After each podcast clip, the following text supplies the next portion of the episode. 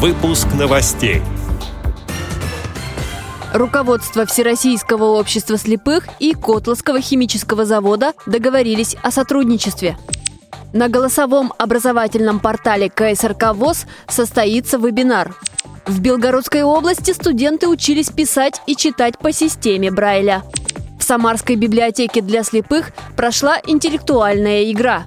Далее об этом подробнее в студии Анастасия Худякова. Здравствуйте! Здравствуйте! Руководство Всероссийского общества слепых, директора и специалисты крупных предприятий ВОЗ, производящих металлопродукцию, встретились с делегацией Котловского химического завода, основным поставщиком лакокрасочной продукции для предприятий общества. Встреча прошла в Керчи, где недавно открыли новую технологическую линию. За столом переговоров вице-президент ВОЗ Владимир Сипкин обратил внимание на важность бесперебойных и качественных поставок лаков и красок для предприятий Юг Интерпак, Банкон и Елабуга Укупрпласт.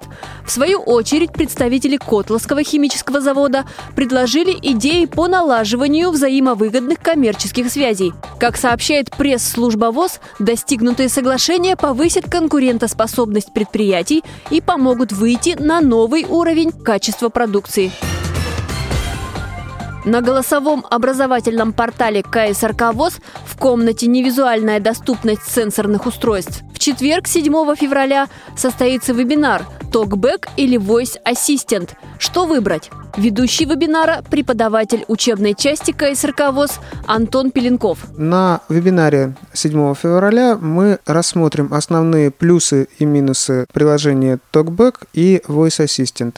Чем они отличаются, какие есть плюсы и в том, и в другом приложении, и какие основные минусы. Большинство не знает о всех возможностях приложения Voice Assistant. Там переработанная система жестов, и, на наш взгляд, она зачастую значительно удобнее, чем жесты в TalkBack. В конце февраля у нас планируется проведение вебинара по программам, позволяющим распознавать предметы и тексты. Конкретную дату мы пока не знаем, следите за информацией в рассылке.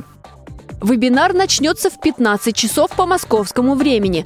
В нем могут принять участие пользователи, зарегистрированные на голосовом образовательном портале КСРК ВОЗ. Подробности регистрации на сайте «Образовательные курсы КСРК ВОЗ». В городе Валуйки Белгородской области провели мероприятие, посвященное 210-летию со дня рождения Луи Брайля. На встречу пришли представители Всероссийского общества слепых. Также пригласили студентов-волонтеров. Молодым добровольцам рассказали о непростой судьбе французского мальчика Луи Брайля и о том, какую роль сыграл этот человек в развитии письменности для незрячих людей – Большой интерес вызвала выставка книг и предметов быта, которыми пользуются в жизни люди с инвалидностью по зрению. Для студентов также провели мастер-класс, на котором они изучали шрифт Брайля, учились писать и читать. А в завершении встречи волонтерам предложили поучаствовать в долгосрочном проекте по изготовлению художественных книг для незрячих детей, рассказала заведующая филиалом библиотеки для слепых Юлия Сурина.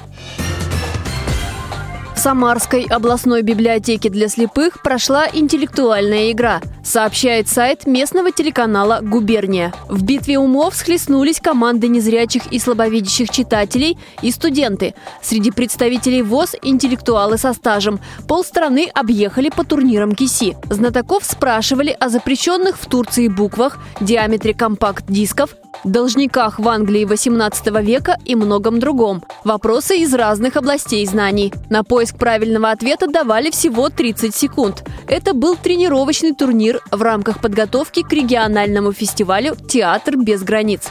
Эти и другие новости вы можете найти на сайте Радио ВОЗ. Мы будем рады рассказать о событиях в вашем регионе. Пишите нам по адресу новости собака ру. Всего доброго и до встречи!